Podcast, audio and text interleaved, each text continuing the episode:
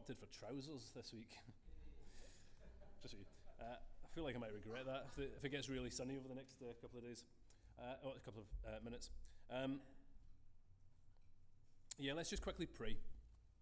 Father, I just ask that as we uh, look at your word this morning, that your word and your spirit speaks to us and, and nothing else is heard. Uh, may this just be a time where you are speaking into our hearts and into our minds, and anything that can be a distraction, Father, just remove it from us. And may this be be a time where we are convicted and confronted with the truth of your word. I just pray this for your glory. Amen. What really troubles you in life? Uh, maybe one of your greatest troubles right now is dressing for the summer and then getting rained on on the way into church. That's quite troubling, isn't it? Um, or maybe, uh, yeah, there's, there's, various things that, uh, that could, be, could be troubling for us.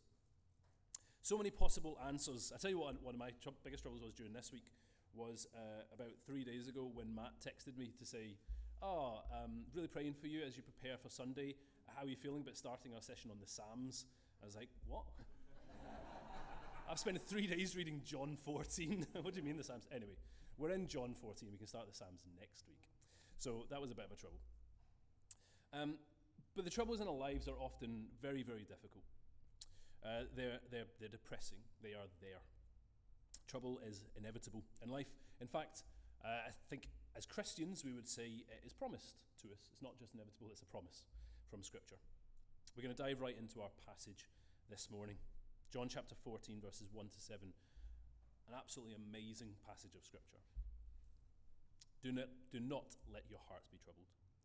You believe in God, believe also in me. My Father's house has many rooms. If that were not so, would I have told you that?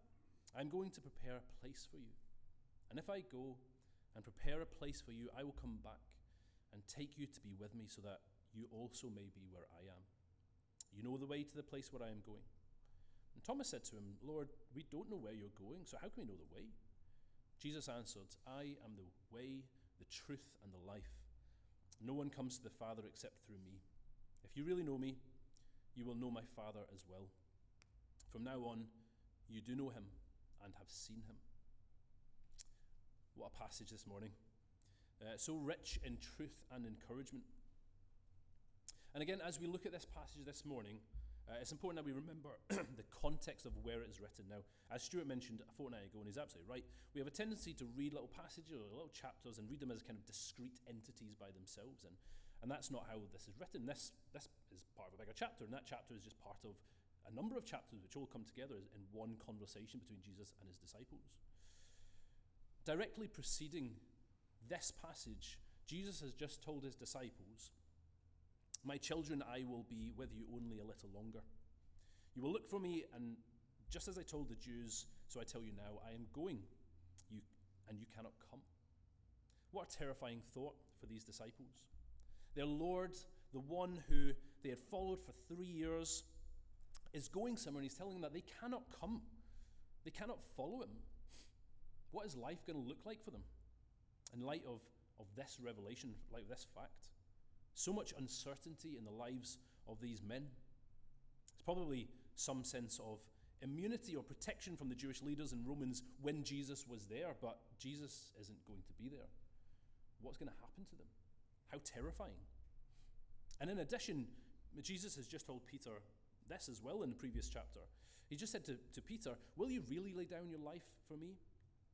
Verily, I, I, truly, I tell you, before the rooster crows, you will disown me three times. So not only is Jesus going to be leaving them, but some of them are going to betray him. In fact, as we know from the, the gospel, they're all going to turn their back on Jesus. It's going to be a hard time coming for everyone in the room at this point. And Jesus knew about it. And this morning, you might be wrestling with a whole bunch of trouble and anxieties and difficulties that you think nobody knows about. And imagine in a room like this of 80 or however many people are here, there's certainly at least one person who is struggling with some real, real hard things in your life. And you might think that nobody knows, that nobody would care, that nobody's interested. Well, may I just say two things to that. Even if people in this room, this, this particular room, don't know, they care. And I would encourage you to find somebody to share your concerns with. If you're really wrestling with hard things this morning, find somebody to share your concerns with. They might not be able to fix them, but you can certainly talk openly about them, and that in itself is very helpful. And secondly, there is at least one person who knows, cares, and can do something about them, and that is our God and our Father in heaven. Here, Jesus saw the distress and he knew the concerns of the disciples, and today, God knows whatever problems and troubles and difficulties you have, or, or the ones that you're about to have. And in this context, Jesus makes this beautiful declaration Do not let your heart be troubled. You believe in God, believe also in me. Now, there's a difference between having trouble and having a troubled heart. We are promised trouble. It's not that, you know, that's just life. Like, trouble is just life. That, that's true. But if we are living as a God honoring Christian, we are in the crosshairs, and trouble will find us. You don't have to find it. But we are given assurances and promises that even in those times we can find peace. And I suspect that most people have probably already been there at some point. In the heat of battle, suddenly having that reminder from God that He has a plan for you. He is for us and not against us. And that all things work together for good for those who love Him. In the same way that we might fear the process of dying, we shouldn't fear death. And we might not look forward to trouble, but actually, even in trouble, we can find peace and assurance and security from God. We can be assured that God is in the trouble with us. And that can strengthen us rather than just help us to survive it. And so, from this verse, just two aspects of anti worry, if I can just bring them out. Do not let your heart be troubled. It's so easy to let our hearts worry and then probably to spiral through a whole range of other emotions into a pit of despair. Worry, I, I propose, is something of a passive thing. When trouble arrives, if you don't take some kind of action, the inevitable outcome is probably worry. We, we kind of allow it to happen. And that's what this says do not let your heart be troubled. It's understandable, worry, uh, probably inevitable, but it can be combated. Worry happens when we leave things unchecked and allow them to run, when we let our hearts be troubled. So, what's the flip side? What's the counterbalance to this? Well, we're told, believe in God, believe also in me. Believing in God, in contrast, is not a passive thing, it's a decision. It's a choice, it's active, and, and we choose to do it. To believe in God is to hear His word and His promises and to choose to accept them, to dwell on them rather than on the circumstances and to bow into God's will.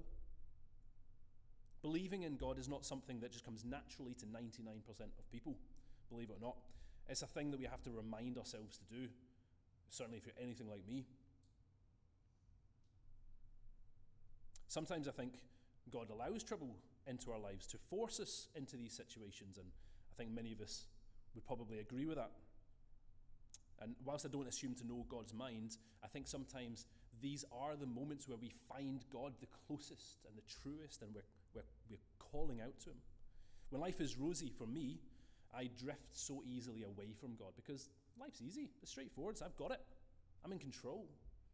But in times of difficulty, I'm drawn back to my need of God. So believe in God. Actively do it. Choose to do it. It's not just advice, it's a command. Believe in God. Believe in me, says Jesus. Now, before you think, oh, well, Rob, you must be worry free then. I'm, I'm not. Uh, this is a word of God to me more than it is to any of you. Uh, I'm not naturally a big worrier, I have to say. I'm, I'm just, I'm, to be honest, I'm not naturally a big anything when it comes to emotions. Like, I'm just like this with emotions. Maybe a little bit of this every now and again, but it's just, it's just not what I do. But I certainly have my moments. There are enough things that go on in my life to remind me that I have troubles of my own. We don't tend to talk about them very openly, but keeping quiet about your worries is a bit stupid, to be honest. So let me tell you some of mine. I generally worry that I just won't be good enough.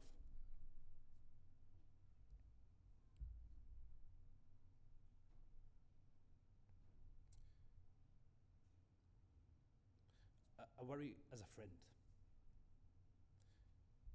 I worry that we won't be very good friend to people. Last time this happened, I told myself it was never going to happen again. Anyone else feeling warm? I, I, worry as a friend that I'll, I'll, miss things and I'll miss opportunities. I, I, worry that if I was to progress in, in leadership in the group, and you know, I'm part of a, a little group, that I won't do it very well. That I'll make I'll make poor decisions, quite frankly. Uh, I'll be a hindrance to God. I worry that at work, I people will finally realize that I'm actually not very clever and I'm not very good at my job. I worry that as a husband, I won't be very good. I worry, in fact, I know there are going to be times that I'm just going to miss things. I worry that I'm not going to be able to help Sarah grow, that I'm not going to care for her in the way that I should.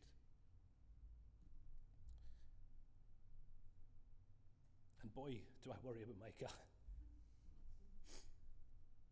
I worry that as a dad, I'll just not do a very good job. I worry that I'll not be able to keep him safe. I worry that I'll not be a very good role model. I worry about quite a lot of things.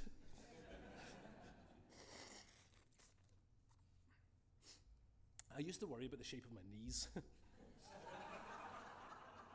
That's not why I'm wearing trousers. I fortunately grew out of that. but, like, that's how I used to worry. I've kind of grown in my worries.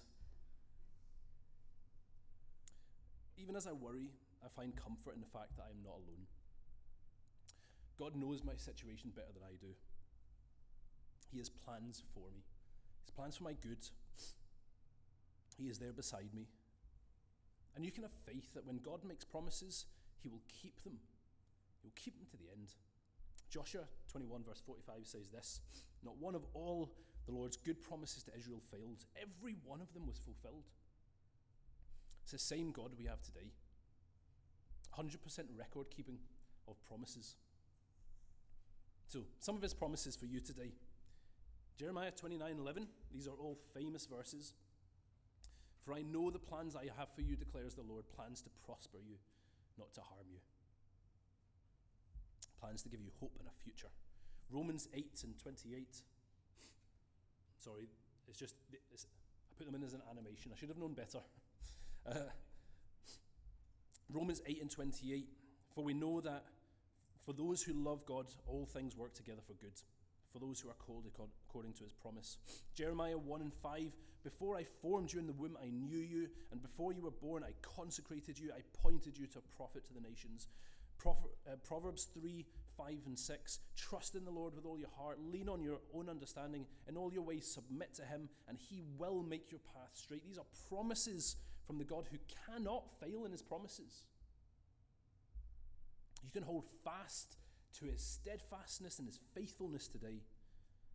It won't make the troubles disappear, but I promise you that you can have a trouble free heart when you're relying on our God. And so, what is it that Jesus says to his disciples about their worries, and therefore to us too? That he will protect them from all harm? Nope. That he will give them powerful allies in their struggles, not on earth, these, however, things, these things would be nice, but they are not the route that Jesus is going to be selecting and taking for his disciples. Remember, Jesus has an eye for the growth of his disciples, for the glory of God and the furthering of the kingdom through the church.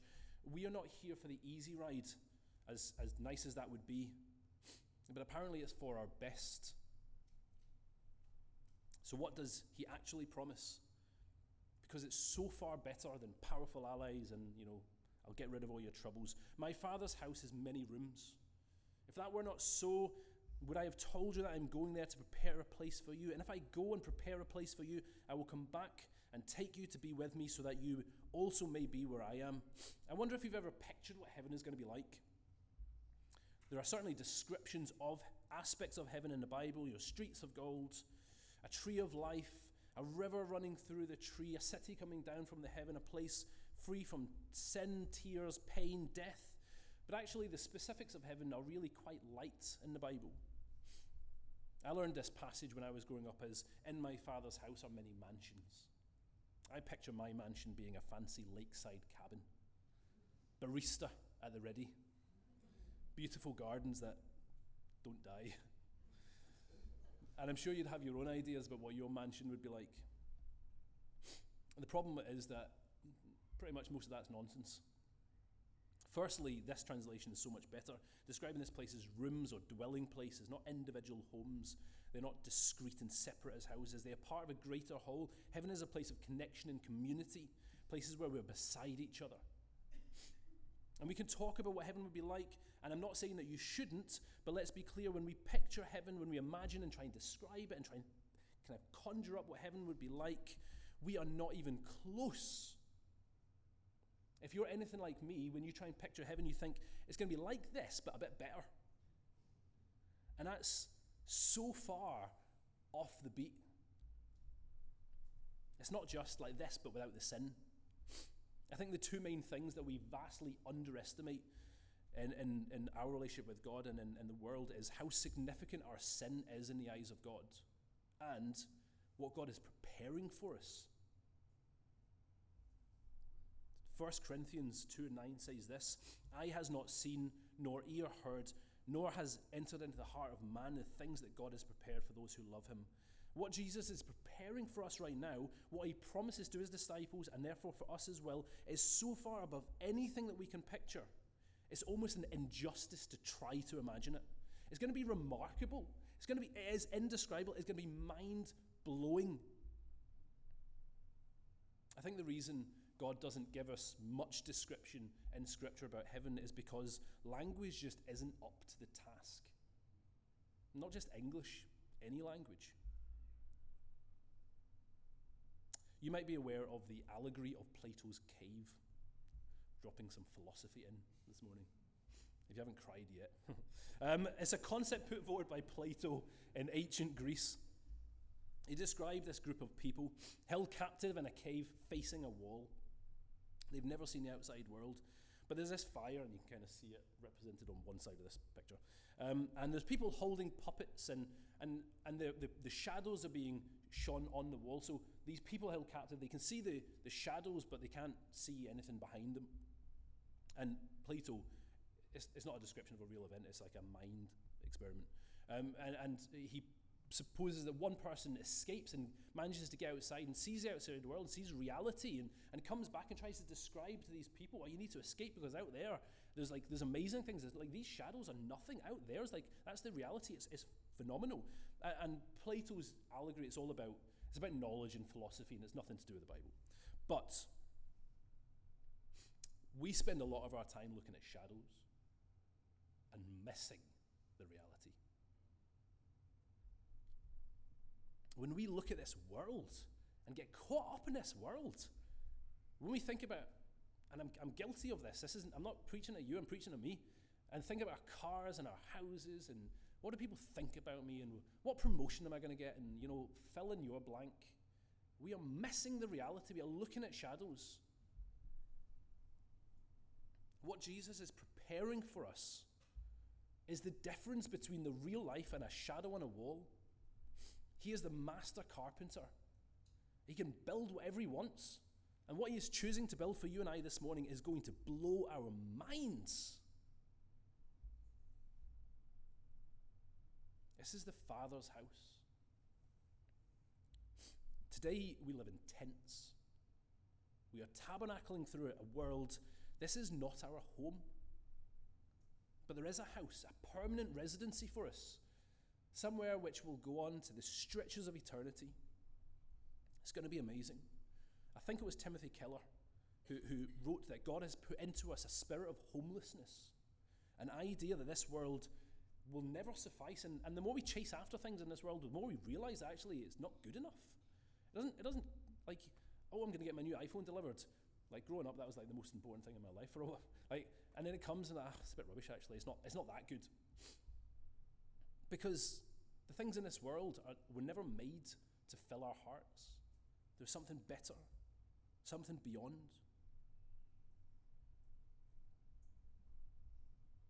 Because we have heaven in our hearts, nothing can fill our soul. We need to have our eyes fixed on our heavenly home, and it puts everything else into perspective. And note that Jesus speaks of absolute and like definitiveness.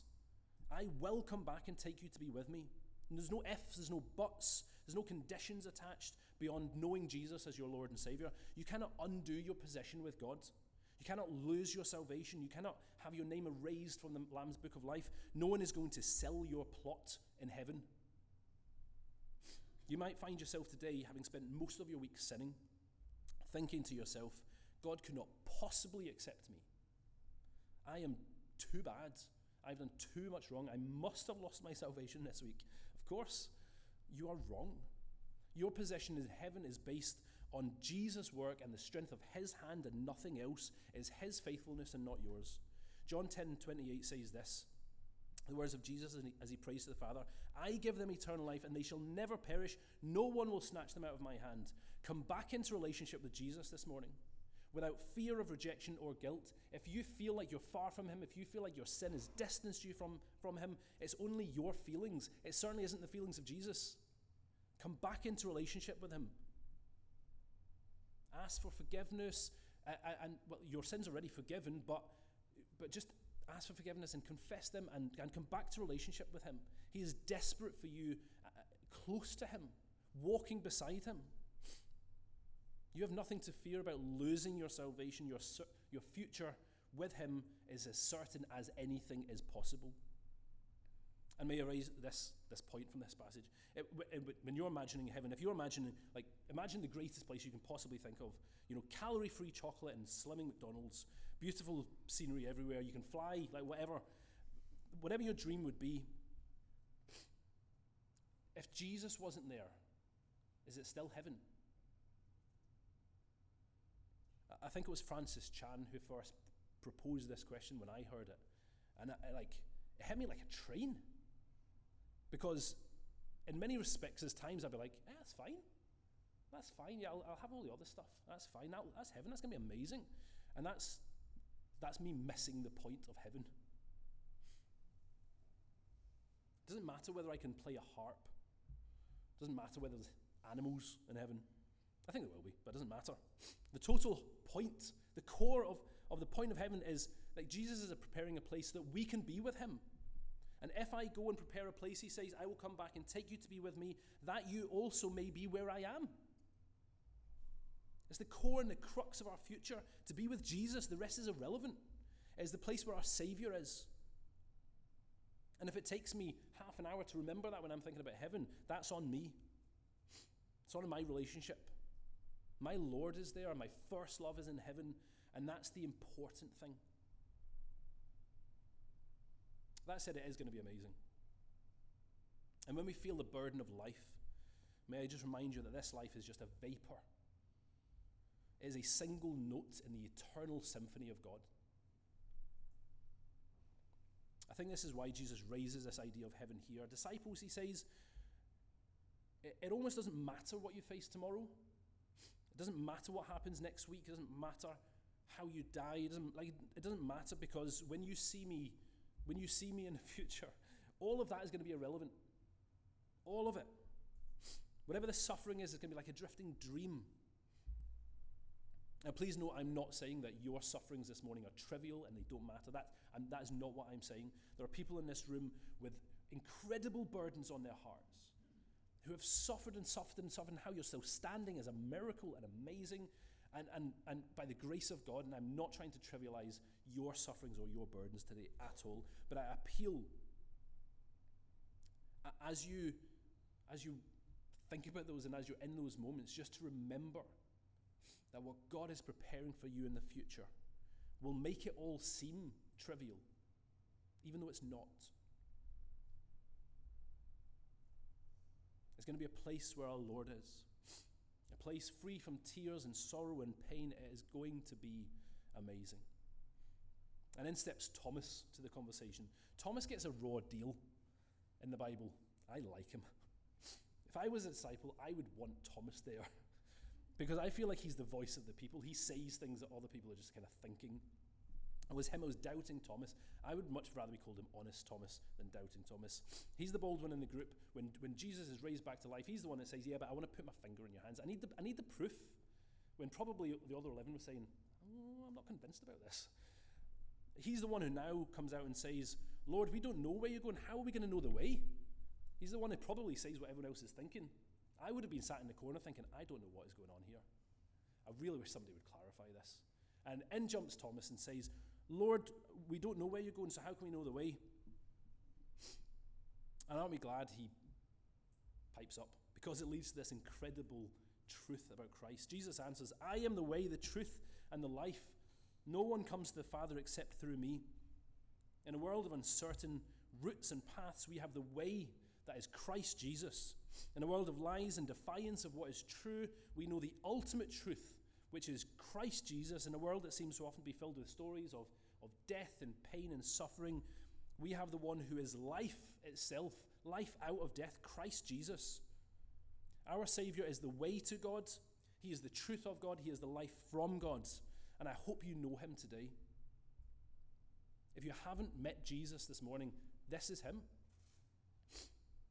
He is the eternal one, the resurrection and the life the Lord of Lords, the bread of life, Emmanuel, God with us, the only begotten of the Father, the Christ of God, the Son of the Most High, the Lamb of God, the Deliverer, the Good Shepherd, the great High Priest, the light of the world, the Judge of all of the earth, the mighty, wonderful Counselor, the all sufficient, the great I am, Jehovah. He is the way, the truth, and the life. He is magnificent. And He invites you to know Him. He is the only way. He's the only way to God, and I know that is not a palatable message in today's society and, and the world, but if it's true, it's true. If Jesus is the only way, then it doesn't matter what the world says, it just is true. And Jesus has made the way to God possible. He has gone to the cross. He has bore the punishment for your sins. He has taken, he has become our sacrifice. He has taken your place all of your sin has been punished on his body on the tree. And if you come to him and if you ask for forgiveness, if you kneel before him as Lord and you ask and you repent from your sins and you ask him just to be your Lord, he is the way to God. He is the way of salvation. He is the truth. He is the life. It is only faith in Jesus that brings salvation. It is only Jesus who deals with the root problem in our hearts, which is, which is sin. It's only Jesus who has taken our punishment on Calvary's cross. It's only Jesus who passed into death. And as we've already sung, thank you for picking that. Oh, happy day because Christ has risen again. Only Jesus, only Jesus is the way. And if you don't know him this morning, he invites you to know him. He invites you into peace, into security, into a knowledge of sins forgiven. Just come and meet Jesus. If you really know me, you will know my Father as well. From now on, you know him and have seen him. Further comfort. I still think many of you probably are like me, still picturing God the Father as this like God on a throne, tutting away, judging, being really annoyed and angry and irritated. When you look at Jesus, is that what you see? It is not. We see the man who says, Neither do I condemn you. Go and sin no more. We see the one who washes feet. We see the one who heals the blind and the lame. We see the one who brings people into relationship with God. We see the one who loves and loves and loves and loves. And what Jesus says is, if you know me, you know the Father. If you've seen me, you've seen the Father. What we've read about in the first 13 chapters of, of John, seeing the heart of Jesus Christ as the one who steps out in love, we are seeing the heart of the Father. If you know Jesus, you know the Father. And if you think, yeah, Father, God the Father is distant, he, he's far away, he doesn't know me, he's not interested, that is so not true. Our Father is the one who is close, the one who cares, the one who longs to be part of your life, the one who longs to be with you in the storm, in the trials, in the difficulties, in the troubles, with you in the worries. When you're feeling the pressure of battle, when, you're un, when you feel like the weight of the world is against you, you have a Father in heaven who longs to be close to you. And I know it doesn't always feel like that. And it's one of the great mysteries of our faith that sometimes God does feel distant, but that's us pushing Him away, not Him purposely staying away. And, and God goes one step further. And then this isn't part of my passage, this is my, my final point this morning. But we're going into the Psalms. We're not coming back to John until much later on. God is going to also send his spirit to be with the disciples. So I'm stealing a few verses from further in the, in the chapter. Verse 16, 26, 27 says this I will ask the Father, and he will give you another advocate to help you and to be with you forever, the Spirit of truth.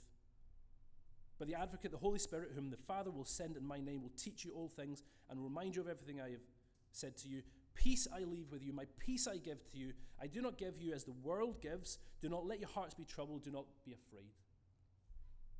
The disciples weren't going to be left empty handed.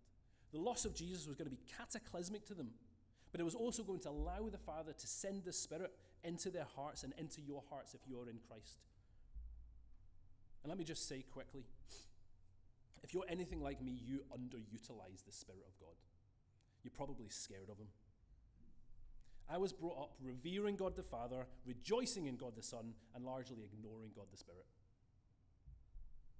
We didn't understand Him, if you're anything like me. I thought that other churches misused Him and the notion of Him, and therefore I steered clear of Him. The Spirit of God is the closest thing you have to God.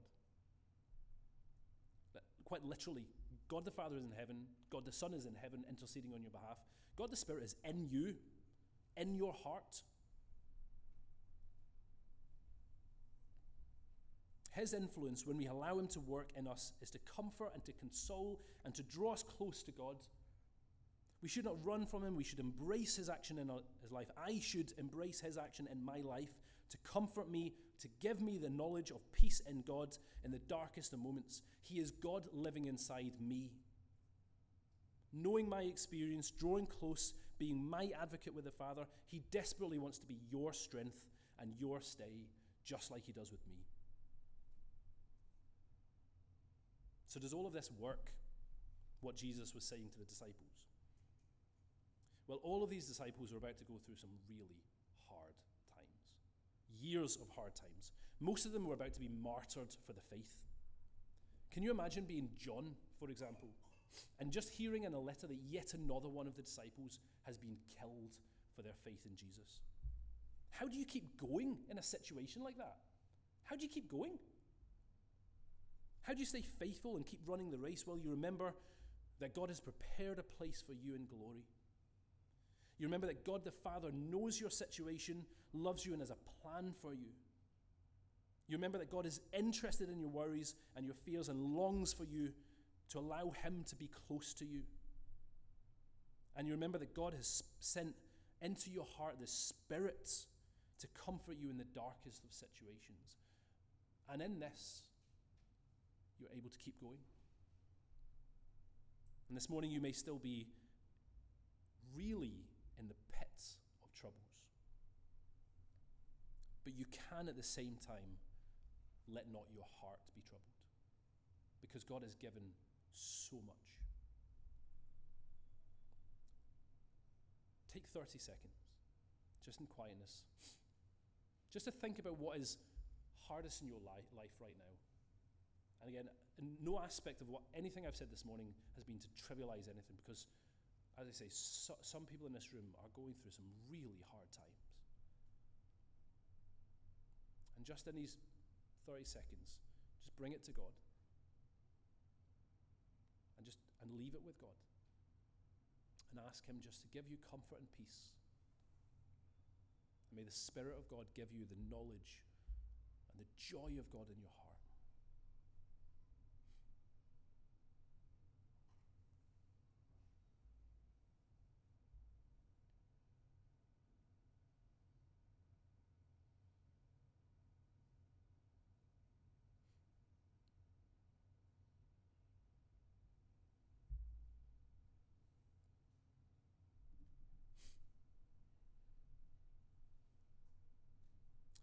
Pray for us. And then we're going to sing of the great God who is our Father today. Father, there are those here who really know trouble today. I pray for them. I pray that you will remind them of the truths in your word, that you are a God who cares and longs to be close to them in these hard times. I thank you that we have a great and eternal hope of heaven ahead of us, and that this is, a deter- that, and that this is determined and cannot be taken from us. I thank you that our future is based on the greatness of the one who is the way, the truth, and the life, and not on ourselves. Give us peace in these truths. Help us to hold on to you in trouble so that our hearts may not be troubled. You are a great God and a wonderful Father, and we honour you now for your glory. Amen.